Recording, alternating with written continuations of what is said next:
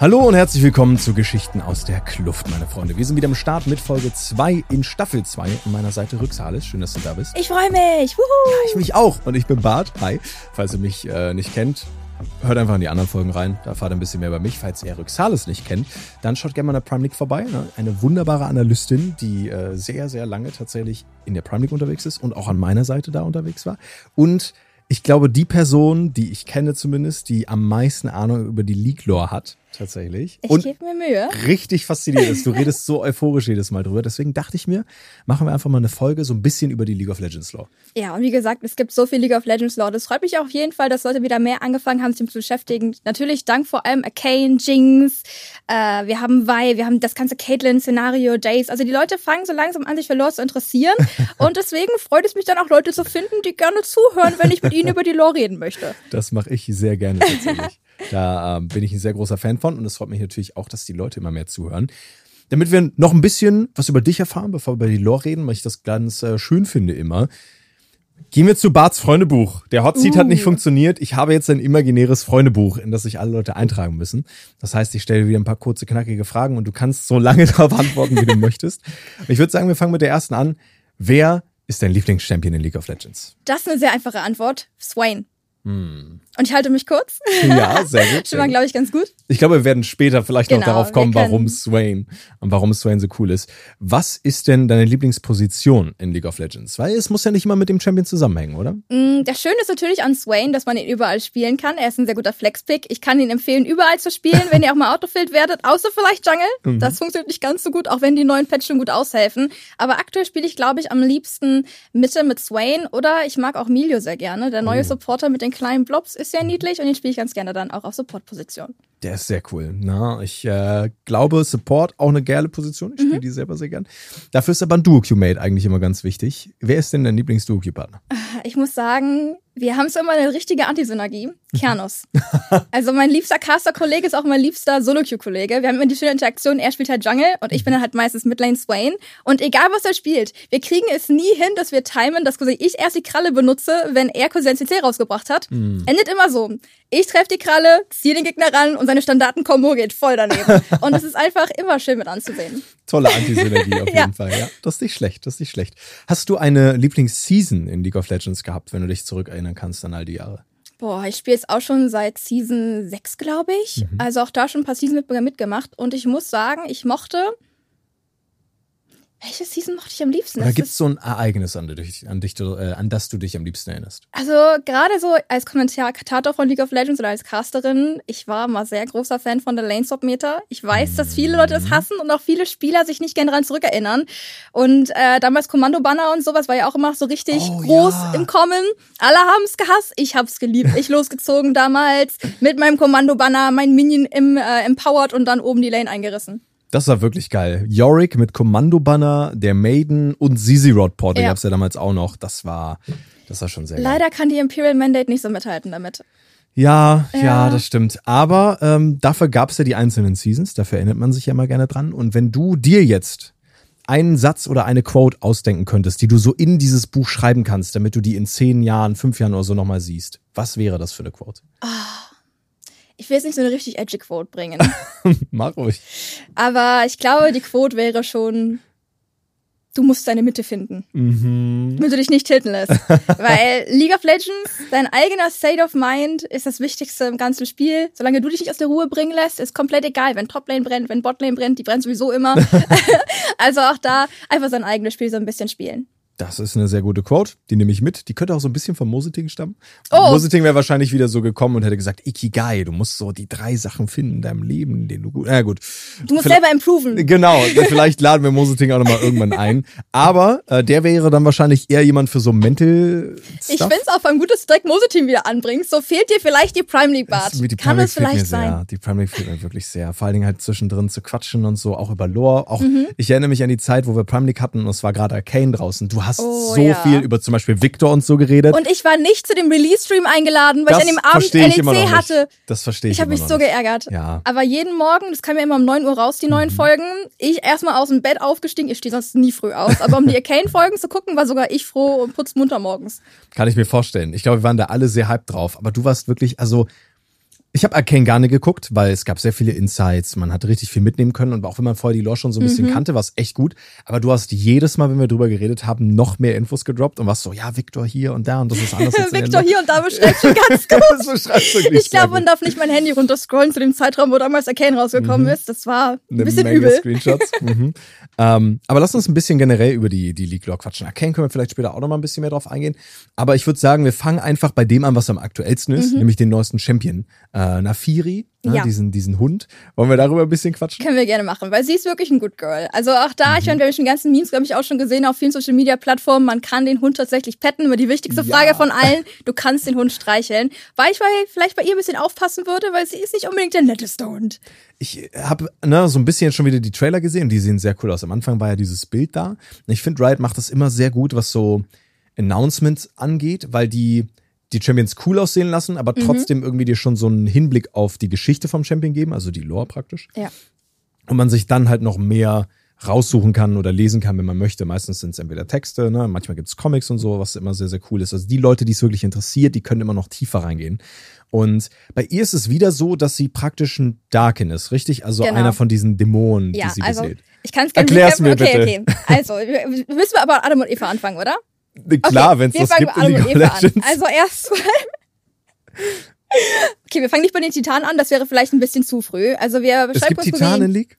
Ja, die gab's auch mal, aber das ist schon sehr, sehr lange her. Okay. Deswegen würde ich sagen, machen wir quasi den großen Einstieg quasi erstmal in Shurima. Mhm. Weil die Shurima dachten sich, boah geil, wir mögen die Sonne, lass mal eine Sonnenscheibe bauen. Okay. Und diese Sonnenscheibe kann im Prinzip kosmische Energien spiegeln Mhm. und quasi in Personen reinversetzen. Und so hat man im Prinzip auf Seiten von Shurima früher Gottkrieger erschaffen, quasi für uns auch Ascended genannt, Mhm. die dann quasi sowas wie einen Nasus, wie einen Renekton waren, die besondere Kräfte bekommen haben, halt extrem stark waren, besondere Krieger, die quasi auch extreme Leistungen für Shurima vollbracht haben, die man quasi damit so ein bisschen geehrt hat. Mhm. Und davon hatte Shurima sehr, sehr viele. Die hatten auch, ne, Asie ist ja auch zum Beispiel aus Shurima. Und der Ja, aber Shuri, Asia ist irgendwie so ein besonderer Fall, weil, Weil- bei ihm lief ein bisschen was schief. Mm. Trotzdem auf jeden Fall kannst du erstmal merken, Shurima hatte die Ascended. Das sind quasi diese Gottkrieger, die aufgestiegen sind eben durch diese Sonnenscheibe. Mhm. Es gab auch ein paar Szenarien, wo das fehlgeschlagen ist. Das sind immer dann die Bakai. Die haben dann so, es sind eher missgestaltete Transformationen, die so hundertprozentig geklappt haben. Champion von, richtig? Leider nicht, aber es gibt zum Beispiel, wenn ihr Legends of Runeterra spielt, gibt es Bakai als Karten. Ah. Die sind auch ziemlich cool.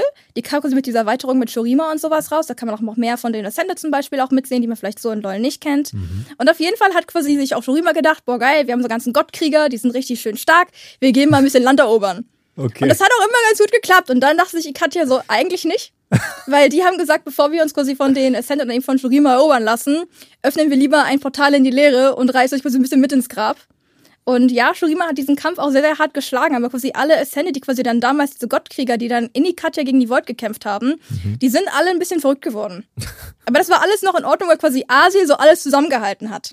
Dann hatten Asia und Xerath aber eine Beziehungskrise, die dazu geführt hat, dass sich quasi Xerath die Ascension von Asia unterbrochen hat. aber bevor Serrat diese, weil Serrat kennen wir ja aus League. Er ist quasi ein Bakai. Also er ist in der Theorie ein Bakai, wenn es halt schwierig zu definieren ist. Aber ich glaube, er zählt schon als Bakai, auch wenn es so vor extra dem, Step ist. das war vor dem Punkt, bevor Xerath dieses Energiewesen aus genau. Stein geworden Die ist. beiden waren quasi Buddies. Mhm. Ähm, Asia war quasi so der, wie sagen wir, der letzte Emperor of Shurima, weil er halt der letzte war, weil er in Blutlinie unterbrochen wurde. Emperor of Shurima. Genau, der Emperor of the Sands. Mhm. Also auch da, die beiden haben quasi zusammen, zusammen aufgewachsen. War quasi der Berater. Damals gab es auch noch Sklaverei in Shurima. Also auch das wollte Asia eigentlich lösen. Mhm. Und das hat aber jetzt lange gedauert. Deswegen hat dann Xerath sich vorher einmischen wollen, hat eben bei der Ascension von Asia, während halt Asia eigentlich viele von den Punkten erst nach seiner Ascension lösen wollte. Mhm. Und dann war halt Asia erstmal weg. Und dann waren diese ganzen Darky, äh, da waren diese ganzen Ascended da, diese ganzen God Warrior und hatten keinen Anführer mehr. Oh. Und ein paar davon sind ein bisschen mental gewesen, weil sie eben in Ikatia gegen die Void gekämpft haben. Mm. Und auf einmal brach dann der Machtkampf los und quasi alle wollten noch mehr Macht haben und halt versuchen, quasi dann diese Hoheitsstellung für sich mitzunehmen und der neue Anführer von den Ascended zu werden. Und dann gab es ja auch ein paar, die sich halt mehr versprochen haben, wenn sie noch mehr Macht erringen können. Auch einige von den Ascended haben weirde Experimente gemacht. Ich meine, gerade auch in Legends of Runeterra kam die das allererste Mal zur Sprache, weil irgendwas muss ja passiert sein mit den Darkin, dass sie quasi von den Ascended so geworden sind. Und das Ganze ist zurückzuführen auf eine besondere Ascended, nämlich auf Solani, die mit Blutmagie rumgespielt hat. Yay! Und das ist natürlich voll mächtig. Und sie hat den anderen gesagt so, hey, ihr wollt gerne versuchen, der neue Anführer zu werden von den Ascended, dann guckt doch mal Blutmagie, die kann euch noch stärker machen. Deswegen haben die alle so ein Blut-Theme. genau. Right? Okay, das ist, das ist natürlich krass, weil Atrox war, glaube ich, der erste, der kam, bei dem Darkin so richtig introduced wurde, richtig? Ja, und dann haben sie in diese Brücke geschlagen, dann quasi mit Varus mit reingebracht, quasi erst seine, seine Schwester hat, die er so ein bisschen sucht, dann hatten wir quasi dann irgendwann Kane, der rauskam, zusammen mit Ras, die beiden teilen sich dann auch so ein bisschen den Buddy, aber auf jeden Fall wurde dann quasi erstmal Solani hat den quasi Macht angeboten, wenn sie dieser Blutmagie benutzen. Also auch da wurden quasi die Ascended immer weiter korrumpiert und dann irgendwann auch Darkin geschimpft, weil sie sich quasi komplett von der Sonne abgewandelt haben. So Sonne, dunkel, das ist so ein bisschen Mm. Diese Problematik. Und ja, dann ging quasi die Darkin Wars los. Und auch da wurde Runeterra sehr hart mitgenommen. Ganze Kontinente wurden teilweise einfach unter Wasser gesetzt, einfach weil sie sich so sehr geprügelt haben. Und das ging dann so lange, dass halt irgendwann quasi auch die kosmische Welt das Ganze nicht mehr ignorieren konnte. Und man den Aspekt of Twilight, damals noch nicht Zoe, sondern Maisha, losgeschickt hat, um dieses Problem ein bisschen zu beseitigen. Und die hat dann halt ähm, quasi geschafft, mit kosmischen Waffen die äh, Darkkeens zu versiegeln in den Waffen, wie sie quasi heutzutage kennen. Mhm. Die erste auf quasi dabei das Celica, was auch für Sivir trägt, der Schlüssel. Und äh, davon wurden dann quasi so kleine Kopien erschaffen, halt von menschlichen Han äh, Handwerkern, um halt quasi dann die Darkkeens zu binden. Das hat aber nur so semi-gut funktioniert, weil quasi halt immer noch quasi die Darkeen-Seelen über diese Waffen halt sich an menschliche quasi Körper haben dranheften können. Ja. Und das ist im Prinzip das, was wir halt eben auch kennen, dass halt Atrox seinen kompletten Host alleine übernommen hat, so der hat mir gar keine Wahl gelassen. Dann Rast führt einen ganz komischen, edgy Teenie-Boy-Fight mit Kane darum, wer jetzt den Körper haben darf. Rast ist die Sense Genau, von die Kane. Sense von Kane. Und dann haben wir quasi auch noch Varus, das ist der Bogen, den Varus trägt.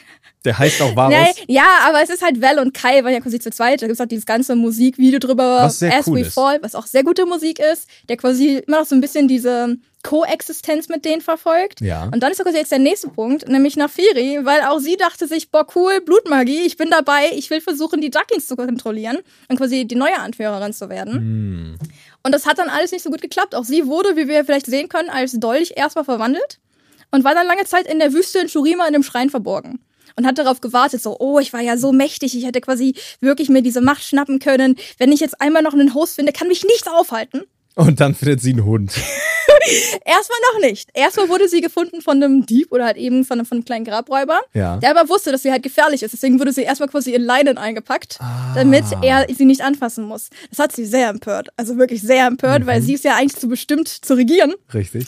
Also sie hat ja schon so ein bisschen Ego, kann man, kann man schon sagen. Klar. Wie die meisten Darken wahrscheinlich, weil sonst hätten sie das nicht gemacht, sonst hätten sie nicht versucht, diese riesige Mas Macht zu bekommen. Ja, so auf jeden Fall. Und dann sind sie durch die Wüste durchgeschlendert und sie hat so quasi in ihrem Mind quasi die Hunde gespürt, die quasi auch immer in den shurimanischen Wüsten unterwegs sind. Mhm. Dann hat die quasi versucht, dahingehend zu bewegen, dass sie den, ähm, dass sie den Dieb angreifen, Mhm. damit sie dessen Körper übernehmen kann, damit quasi er sich dazu gezwungen fühlt, dass er sie berühren muss und quasi ihr die Kontrolle über den Körper gibt, damit sie dann eben in der Lage ist, diesen Körper Besitz zu ergreifen.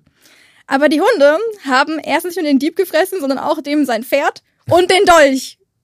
Also wurde sie quasi, äh, im Prinzip ist sie im, im, im Hundemagen unterwegs Ah. und hat quasi so dann die Kontrolle über den Schwarm bekommen oder quasi über das Rüdel, Rüdel bekommen. Und am Anfang war sie auch sehr, ähm, ja, ihr hat das nicht ganz so gut gefallen, in einem Hund stuck zu sein. Das war so ein bisschen eher unter ihrer Würde. Gerade auch dieses tierische, dieses primitive hat ihr überhaupt gar nicht zugesagt. Aber dann hat sie irgendwann verstanden, dass quasi das, was diese Hunde so stark macht, quasi ihr, ihr Rudelinstinkt ist, dieses Schwarmbewusstsein. Und hat quasi damit angefangen, eben zu lernen, dass diese Stärke in dem Rudel liegt. Und quasi auch das vielleicht einfach ein Problem an ihrer Vergangenheit ist, dass alle Darkin alleine um Macht gekämpft haben und quasi sich gegenseitig halt bekriegt haben, wenn sie einfach hätten zusammenarbeiten können. Und da jetzt quasi auf der Suche ist, vielleicht eben die anderen Darkins zu finden, sie davon zu überzeugen, dass sie eben auch im Rudel stark sein könnten. Also währenddessen tötet sie Leute, die in der Wüste unterwegs sind, weil sie halt hungrige Hunde sind. Aber es ist schon, Nafiri ist schon an sich ein cooler Charakter, auch wenn sie so zu der Lore quasi jetzt wenig beiträgt. Mhm, aber das, was du gerade alles erzählt hast, ist halt ihre Lore, ne? also Ja. ihre Geschichte, Ja. die sie halt hat, die man unter anderem erfährt durch das Ankündigungsvideo, wo man sieht, wie die Mhm. Man Leute kann einfach werden. wirklich genau sehen, wie in dem Video, wie einfach genau das passiert. Sie ist Ja. in diesem Schrein, der Tut kommt, nimmt das Schwert oder den Dolch, wickelt es ein, dann kommen die Hunde, fressen das Ganze. Also auch da ist Ganze schon wirklich sehr schön dargestellt worden, auch verbildlicht von Wild, wie quasi einfach sie dieses Schwarmbewusstsein erhalten. Also sie ist jetzt nicht nur eins, weil sie ist halt jetzt mehrere. Und ich finde, das kommt einfach vom Stil in dem Video sehr, sehr gut rüber. Ja, auf jeden Fall. Gerade mit diesem, Kontrast auch mit der schwarzen Hundemenge, die sich am Ende so aufbäumt und Genau. im Hintergrund dieses Die, weil die. Klingen auch dann rauskommen von ihrem Dolch. Also es ist schon sehr cool, aber auch ein bisschen edgy. Aber ich freue mich schon darauf, wenn Nafiri mit ihren Freundin Clickstunts auf mich zukommt und mich einfach one-shottet. Ja, da bin ich auch sehr gespannt drauf, wie äh, oft das zu einem Problem werden wird. Muss man ja immer so ein bisschen gucken. Die Champions grooven sich ja irgendwann immer ein.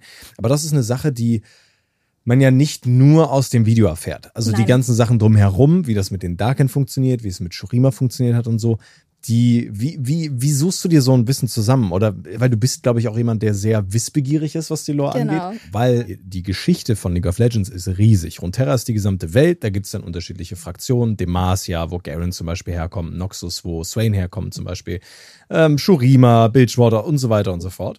Und dazu gibt es mittlerweile auch geile Bücher. Oh ja, das auf jeden Fall. Also Ja. auch da gibt es wirklich richtige Ratgeber, die man teilweise finden kann zu den ganzen Regionen mit kleinen Short Stories. Es gibt Comics, es gibt ja schon den Lux-Comic, was extrem so empfehlenswert ist. Es gibt einen Ash-Comic, der also diese ganze Sache gestartet hat. Und wenn ihr gerne mehr über die Ninja-Clans oder über die Kinko wissen wollt oder den Shadow-Clan, könnt ihr kurz auch das Z-Comic lesen. Also auch das ist auf jeden Fall sehr empfehlenswert. Aber ich glaube, mein Liebling ist sogar das Katharina-Comic.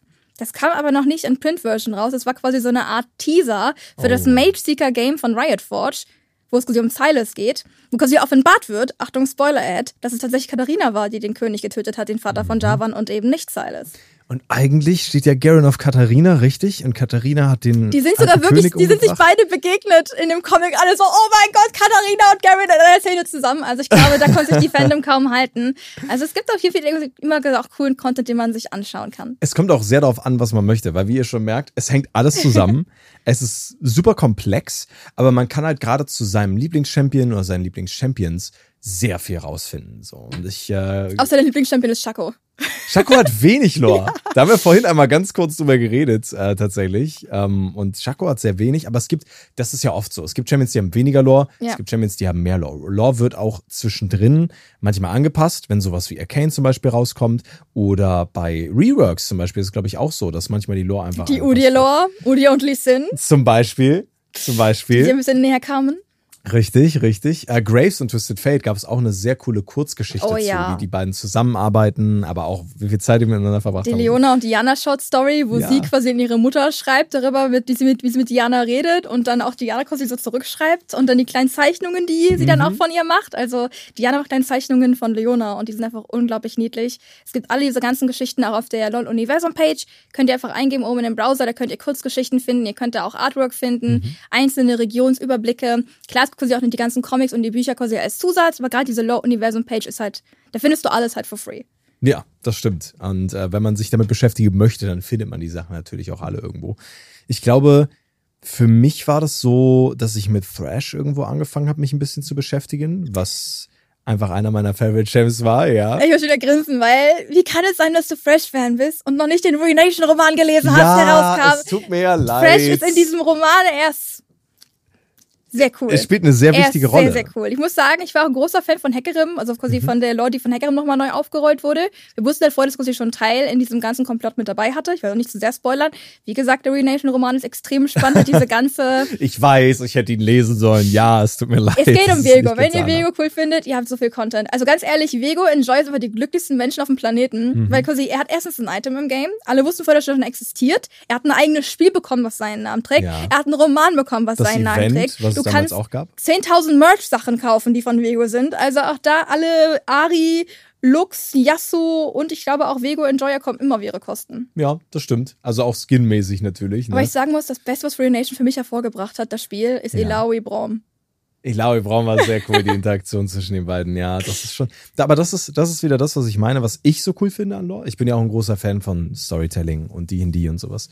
Ähm, und das praktisch alles irgendwo zusammenhängt und du auch bei den unterschiedlichen Spielen, weil mittlerweile ist es ja Riot Games, merkst, boah, das Ganze hat irgendwie so einen, einen gemeinsamen roten Faden oder zumindest versucht man ihn zu haben, ist halt sehr cool. Die Ingame-Events zum Beispiel in League basieren zum Beispiel auch sehr oft auf der Geschichte. Ruination, das Ingame-Event, war ja zu dem Zeitpunkt, wo der Oder guck dir einfach Ja, gerade das aktuelle TFT-Set an. Auch da das Ganze ist quasi nach Regionen aufgeteilt und Oh quasi ja. am Anfang sogar übergreifend, weil der T-Hex, den man quasi bauen kann, wenn man Richtung Piltover geht, war ja quasi als allererstes eine Legends of Frontera-Karte, die quasi ja so im League-Kran gar nicht Stimmt. existiert hat. Und dann war die quasi so populär und alle haben das so sehr gemiert, dass einfach Heimerdinger in seinem Labor unten einen mutierten T-Rex hat, der mit Hextech aus äh, geequipped ist. Also auch da hat er dann den Weg Richtung TFT gefunden. Und ich liebe es, meinem kleinen T-Hex dann die Stacks zu geben und ihn dann am Ende zu verkaufen. Ja, damit man Geld kriegt. Und und Geld Items. und Items und Ehre.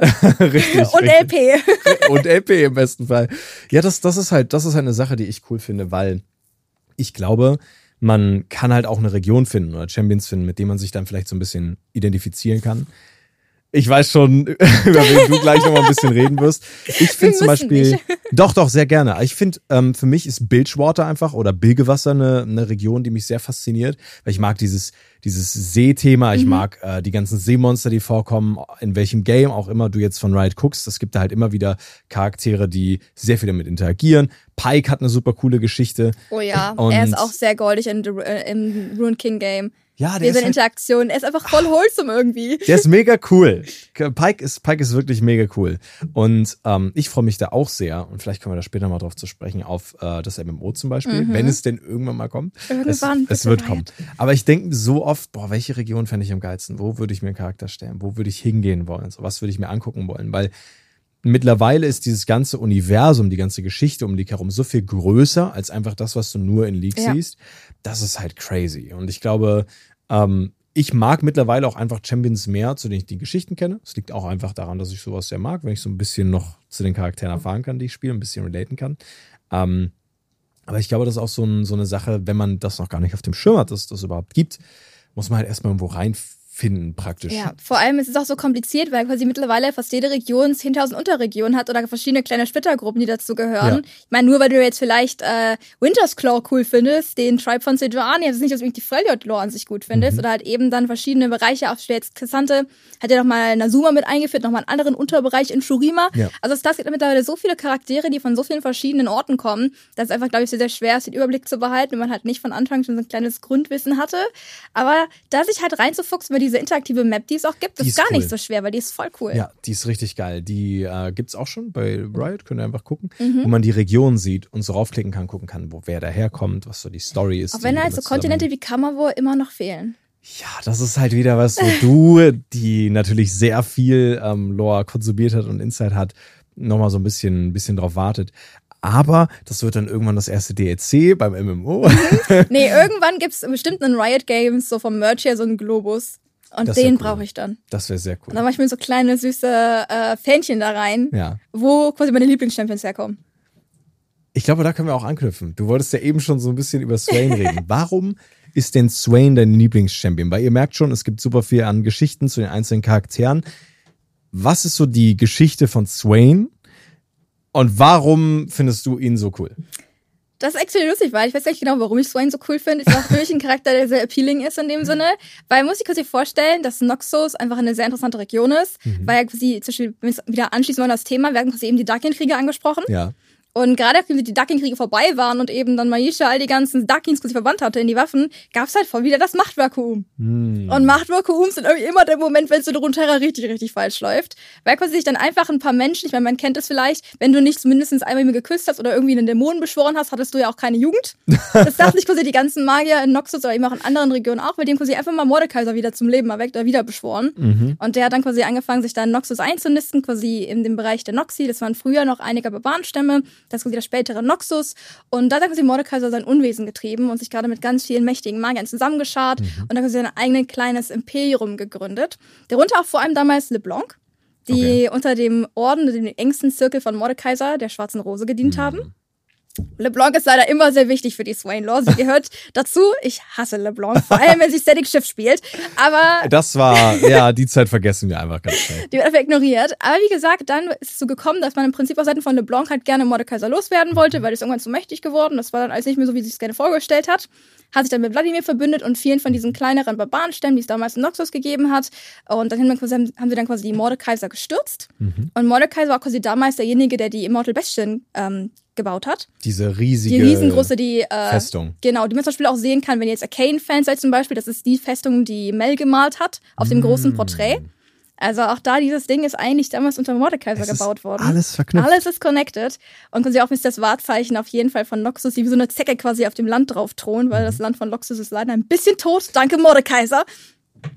Also danach hat sich quasi aus äh, diesen ganz einzelnen kleinen Barbarenstämmen Noxus gegründet, quasi das noxische Volk, die quasi mit ihrer Stärke immer wieder, oder quasi auch die Stärke Mordekaiser besiegt zu haben, bis sie das Ganze zu ihrem Motto gemacht haben, weil in Noxus zählt halt eben vor allem Stärke. Ja. und sind halt ein sehr militaristisches Volk, kann man so sagen. Draven kommt daher, ne? Darius kommt Draven, daher. Darius, also die ganzen Mucki-Männer mit den dicken Schulter, äh, Schulterplatten. Ja. Das ist so gefühlt da, wo du herkommst, wenn du Noxus bist. Ich meine, Samira arbeitet auch für Noxus, ist zwar Mhm. nicht in Noxus geboren, aber arbeitet quasi auch für Noxus und verkauft ihnen quasi ihre Dienste. Denn wie Klett gesagt, in auch? Noxus, ja, So ein bisschen, ne? No- ja, Eigentlich ist schon. es ein Jordel. also aber Katharina wäre zum Beispiel noch ein Ja. Noxus-Champion, dann Cassio, ihre Schwester, Mhm. Talon, ihr Adoptivbruder. Also die Familie Ducoteau ist auf jeden Fall auch ordentlich vertreten. Und gerade wenn wir über Familien sprechen, gab es halt eben wirklich sehr viele, sehr mächtige Familien in Noxus, die quasi halt wirklich dabei geholfen haben, Noxus zu gründen. Mhm. Und quasi auch zum Beispiel dann Boram Darkwill, den letzten offiziellen Kaiser von Noxus, auf den Thron gesetzt haben mit. Also gerade auch viele Familien haben da halt eben wirklich mitgeholfen, ihn, ihn quasi zu etablieren. Und deswegen haben die einen sehr hohen Standard und auch ein sehr hohes Ansehen genossen, weil sie jetzt zu diesen Patrizierfamilien dazugehörten und darunter auch vor allem die Familie Swain. Das, Das, ist ein heißt, Familienname. ja, eigentlich. eigentlich heißt er Jericho. Ha. Sein Name ist eigentlich Jericho Swain. I aber-. Aber es gibt nachher einen Grund, warum man ihn auch nur Swain nennen kann, weil das erklärt euch gleich auch mal weiter. ähm, Dieser Charakter hat einfach so viel Lore. Es ist ein Ich- freaking Champion. aber ich meine, Swain ist einfach so faszinierend als Charakter her. Im Prinzip ist er mit dem goldenen Löffel im Hintern geboren worden. Seine das Familie. So? Ist das so? Ich glaube eigentlich, ist es ein goldener Löffel im Mund. Aber klar, schieb den in jede Körperöffnung, die du willst. Auf jeden Fall, seine Eltern waren mächtig, seine Eltern waren reich. Und auch vor allem ist er quasi mit diesem Bild aufgewachsen, Und halt, dass sehr die, weirde Essensangewohnheiten. aber goldene Staffelbesteck. ja, Ich meine, Silbernes hätte bestimmt auch gereicht. Ich glaube, Silbernes tut's auch. klar. Ich Also, okay, ich Swain, glaube, ich hab's. reiche Eltern. Genau, mächtige Familie. Sehr im Ansehen von Boram Darkwill, Mhm. ähm, weil die quasi auch zur Schwarzen Rose dazugehört haben, dem seine beiden Eltern. Das wusste was Swain damals auch Die noch Schwarze nicht wirklich. Rose war so ein Assassinenorden. Das sind eigentlich quasi die mächtigsten ähm, Magier damals gewesen. Es wurde quasi unter Mordekaiser-Zeiten schon etabliert und hat sich dann quasi so ein bisschen als Geheimbund innerhalb auch dann von Noxus gehalten, weil die haben ja nicht auf einmal ihre Macht niedergelegt, nur weil jetzt aber Noxus ein Staat geworden ist oder eben ein Land geworden ist. Und ähm, ja, Swain hat dann quasi auch lange Zeit daran quasi geglaubt, dass diese Familien, diese Tradition, das ist, was eben Noxus seine Stärke gegeben hat, wie es quasi auch von Boram Darkwill immer suggeriert worden ist. Ja, und dann hat er allerdings eine Intrige aufgedeckt. Eine Intrige, die im Prinzip viele mächtige äh, Magier, oder halt viele mächtige Personen innerhalb Noxus wohl dazu anstiften wollte, Boram Darkwill zu stürzen. Was damals Swain noch nicht wusste, ist, dass das gar nicht so einfach war, wie es vielleicht ausgesehen hat, weil das wurde eigentlich alles von LeBlanc nur inszeniert, weil quasi er das aufdecken sollte. Das war Oh. quasi das, was er tun sollte. Okay. Und unter dieser Intrige waren quasi dann ebenfalls die Eltern von Swain und auch LeBlanc selber. Heißt, er dann im Prinzip seine eigenen Eltern und auch LeBlanc exekutieren lassen. Das wollte LeBlanc so. Aber sie lebt ja noch. Sie lebt ja auch noch. Ich glaube, das ist auch ein wunderbarer Punkt, um äh, zu lassen Sie das, machen Sie das zu kommen. So Oh. ein kleines Segment, was wir haben. Aber die Law ist noch nicht fertig. Wir reden danach okay, weiter. Okay, tut mir wir leid. reden danach weiter. Nur ganz kleine Unterbrechung. Ähm, einfach, weil ich denke, es passt gerade gut. Lassen Sie das, machen Sie das. Ist nämlich ein Segment, bei dem ich normalerweise frage, ähm, irgendwie sage, ne, eine Person oder Personengruppe, was sollten die lassen, was sollten die mehr machen? Mhm. Und Boram Darkwill, da können wir einfach mal anfangen. Was hätte der lassen sollen und was hätte der lieber mehr machen sollen? Ich glaube, er hätte, hätte lassen sollen, überall Krieg zu führen. Mhm. Und vor allem auf LeBlanc zu hören. Ja. Was hätte er machen sollen? Abdanken. hätte abdanken können und einen neuen Herrscher bestimmen können. Ich meine, es geht ja um Noxus. Es wäre eine gute diplomatische Lösung gewesen, dafür zu sorgen, dass es Noxus gut geht und eben nicht nur sich selber. Aber ich glaube, so funktioniert Noxus nicht wirklich. Nee, nee leider nicht. Richtig, richtig. Also damals mindestens noch nicht. noch nicht. Aber Noch was, nicht. was äh, sollten Noxianer lassen und was sollten die mehr machen? Ähm, ich meine, das Problem ist auch, Noxus hat, ist, dass ihr Land sehr unfruchtbar ist. Mhm. Also vielleicht sollten die einfach alle so Agrarwissenschaften studieren und weniger Krieg machen. Das klingt auch Oder sehr sie könnten vielleicht einfach mit den ganzen Schamanen irgendwie in Ionia zusammensetzen. Vielleicht eine Option finden, dass sie der ihre Spirit-Bäume nach Noxus kriegen, um den Boden dann wieder fruchtbar zu machen. einfach zusammenarbeiten. Genau, zusammenarbeiten. Und dann können die vielleicht auch noch, wenn sie dann schon angefangen haben, die krassesten Pilze sowas zu züchten, die dafür sorgen, dass man den Boden reinigen kann, können sie das auch noch in Zorn machen und einfach anstatt Krieg Weltfrieden anstreben. Das wäre ja crazy. Das wäre voll Was wird crazy. niemals passieren. Leider nicht, weil dann nee. hätten wir keine Lore mehr, die das Ganze antreibt. Was sollte das Lore-Team von Riot lassen? Was sollten die mehr machen? Mm, Mehr Comics rausbringen und weniger Lookskins. Obwohl ist, glaube ich, nicht das Lore-Team, was dafür zuständig ich ist, glaube oder? nicht, dass das Lore-Team sagt, oh, wir haben dann- jetzt wieder Lore für einen Look-Skin. Dann vielleicht weniger Yasuo und Riven Short Stories oder weniger quasi populäre Champions noch mehr Short Stories geben oder Content, sondern halt auch mehr quasi weniger bekannte Champions erleuchten. Was wäre so ein Champion, von dem du dir gerne so einen Ich- Lore-Comic oder so wünschen würdest? Was wie vielleicht wieder Noxus? Ich möchte gerne so ein bisschen Tagebuch-Style die Geschichte von Wladimir. Weil überleg dir Oh. das mal, der ist schon seit den Ducking-Kriegen unterwegs, Mhm. hat alles miterlebt, auch quasi wie Noxus gefallen ist, wie er hat ja lange Zeit sich auch in einem Dorf irgendwo in Noxus verehren lassen, Mhm. von so einem Barbarenstand, wie quasi ihn als Gott angebetet. Weil er so Blutmagier war. Ja, also ich, er ist quasi auch unsterblich. Hm. Warte mal, Unsterblichkeit. Mit dem oh. König? Oh mein Gott. Nee, also ich glaube schon, es gibt auf jeden Fall, glaube ich, so cool wie das wäre so richtig gute Tagebucheinträge, weil Ja. der gute Wladimir ist in seinen Shots halt immer so ein bisschen vergesslich, Ja. weil er sich nicht immer alles merken kann, deswegen malt er quasi auch Gemälde von Dingen, um sich daran zu erinnern. Oh. So hat er quasi auch einmal Vegung gezeichnet und er bringt eine sehr süße Beschreibung darüber, dass er einfach sehr, sehr traurig und gebrochen aussieht, Oh. obwohl er auch eigentlich so jung ist. Mhm. Und äh, ich glaube wirklich, Wladimir könnte noch mehr Lore vertragen, quasi auch gerade erst ein kleines Update bekommen in, ich glaube, Wild Rift war das jetzt, wo sie ihn ähm, ein bisschen gessified haben. Sehr gut. ist auch immer wichtig. Also ich glaube schon, dass Vladimir noch mehr Lore gebrauchen könnte, auch wenn sie es vielleicht einfach aufsparen. Weil Vladimir ist ja quasi so ein Charakter, der verschwindet immer im, in der, ja, der will jetzt nicht groß Party machen. Der ist eher so der Schüchterne. Der taucht einfach Der runter. taucht quasi einfach auf, wenn wichtige Events passieren. Ja. Aber anscheinend war Vigo und die Ruination nicht wichtig genug so. Wenn dir dein eigener Cousin nicht wichtig genug ist. Vladimir Ja. ist der Onkel von Vigo. Also ein bisschen länger schon her, aber die beiden sind verwandt. Und wenn ihr mehr darüber erfahren wollt, dann lest den Ruination-Roman von Anthony Reynolds. ja, das ist, Der ist auch in Deutsch rausgekommen. das ist wirklich Uh, gut. Ich hier glaube- ist er. Ich glaube, wenn es einen interessiert, kann man das mal die Comics lesen. Ähm, das Rams of Runeterra Buch Mhm. ist natürlich auch gut, um sich so Sachen anzeigen und Sachen zu erfahren, weil irgendwann könnte das potenziell ja mal alles relevant werden. Nicht, weil es nach dem Podcast heute abgefragt wird. Keine Sorge, wir brauchen keine Prüfungsangst hier. Hier ist ganz entspannt.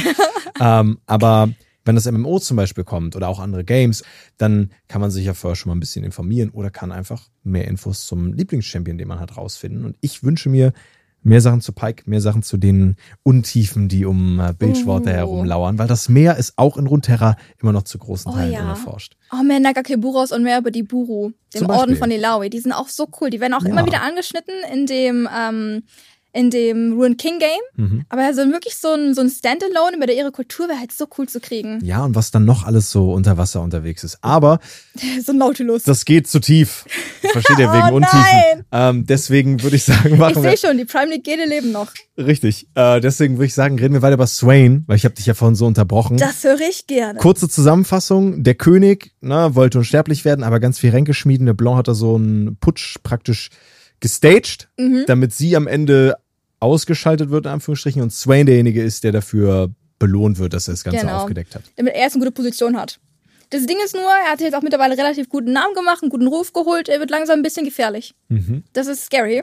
Deswegen wurde er nach Ionia geschickt und hat da quasi auch eigentlich einen guten Schlachtplan vorbereitet, wie er quasi versucht, Ionia zu erobern. Ist auch relativ weit gekommen, nicht bis zum Placidium. Mhm. Und wenn ihr vielleicht, der Name sagt euch bestimmt auch was, es ist sogar eine Stage in Ja, in TFT. TFT. Und das ist auch quasi der Ort, wo die äh, 14 Jahre junge Irelia ja. ihm den Arm abgejietet hat.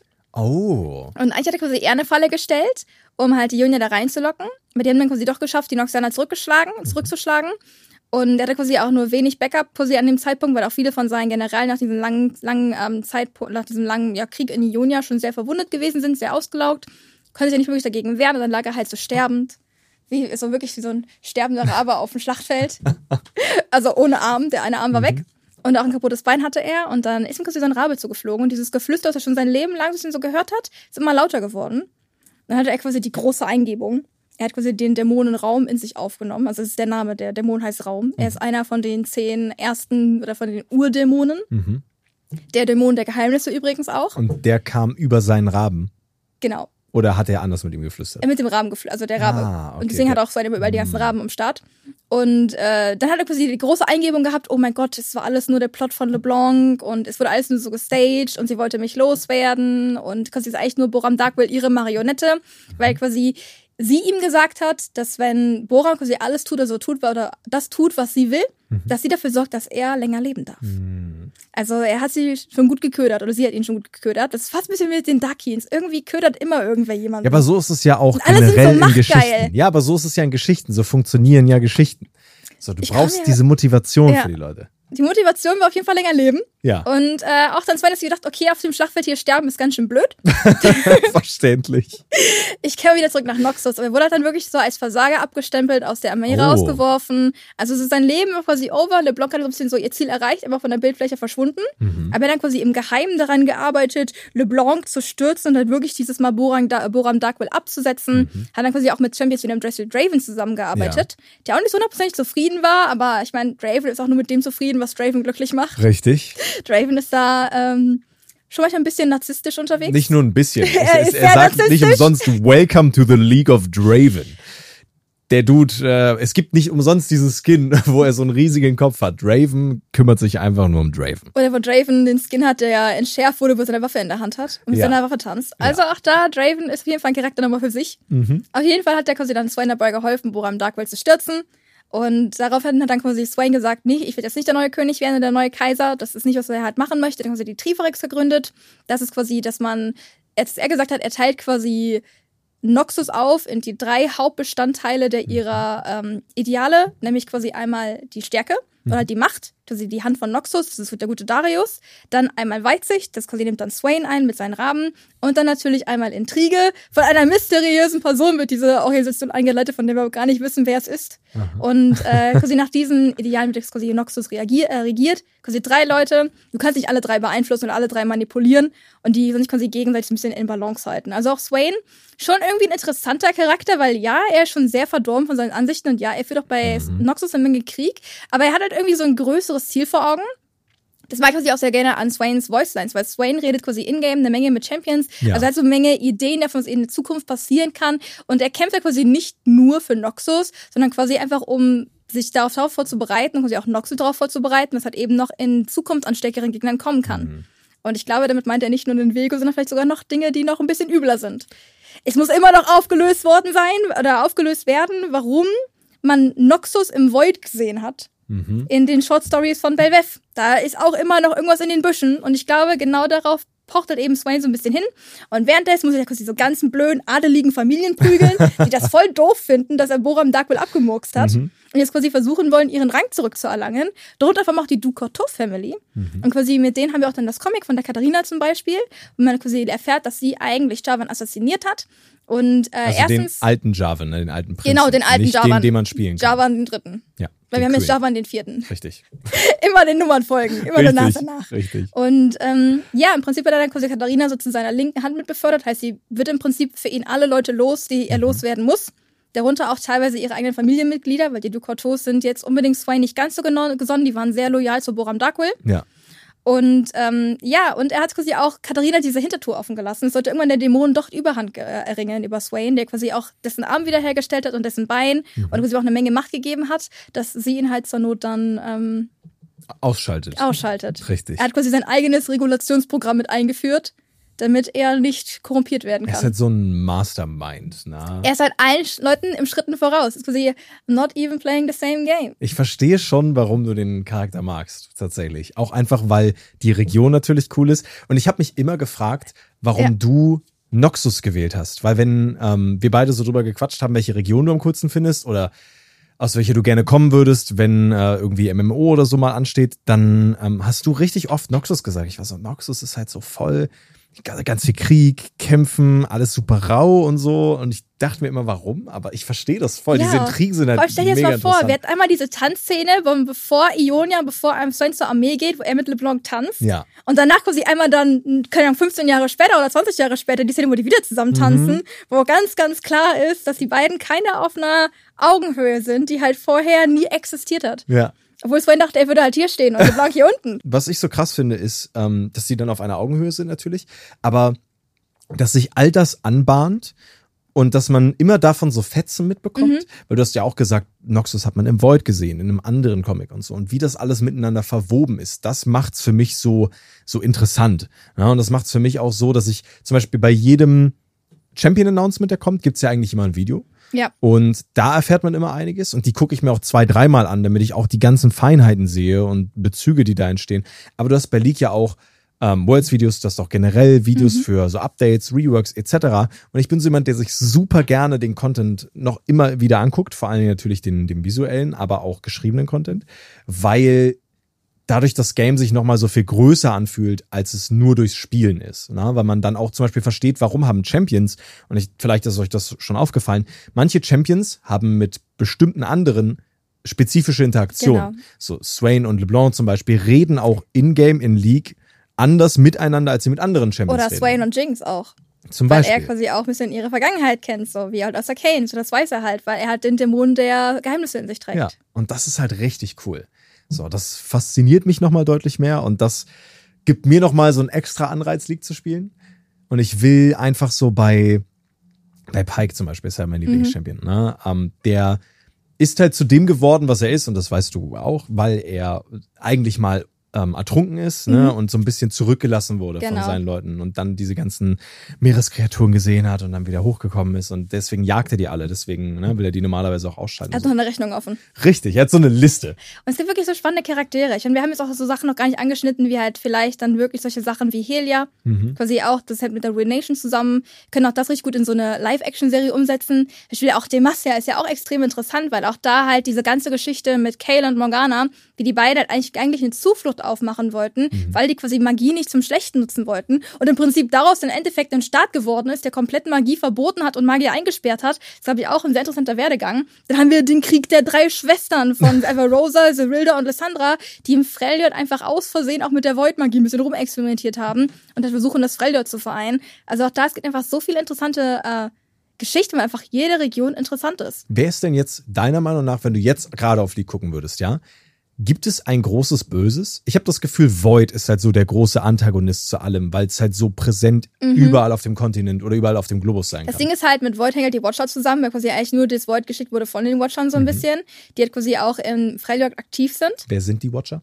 Die Watcher sind im Prinzip andere Dimensionswesen, die sich davon geärgert fühlen, dass Leben laut ist. Ah, okay. Die wollen lieber Die alles, die wollen lieber alles schön dunkel und wieder schön leise haben, damit sie so ihr, ihr After oder ihr Leben ein bisschen mehr enjoyen können Mhm. oder ihre Existenz mehr enjoyen können. Dann, ich meine, was mit Mordekaiser? Ich meine, der ist jetzt schon mehrfach gestorben, reinkarniert worden, wieder gestorben. Der befindet sich unter dieser Er be Festung. befindet ne? sich quasi unter der Immortal Bastion, in seinem eigenen Shadow Realm, wo er sich ein eigenes Königreich aufgebaut hat, weil einfach nur ein Königreich und ihr Leben wäre zu langweilig Natürlich, gewesen. klar. Währenddessen rennt, rennt Rell mit Fähigkeiten von Mordekaiser über Runeterra und ist quasi so LeBlancs Geheimwaffe irgendwann gegen Mordekaiser. Mhm. Aber die ist 16, hat voll die rebellische Phase und das war alles doof.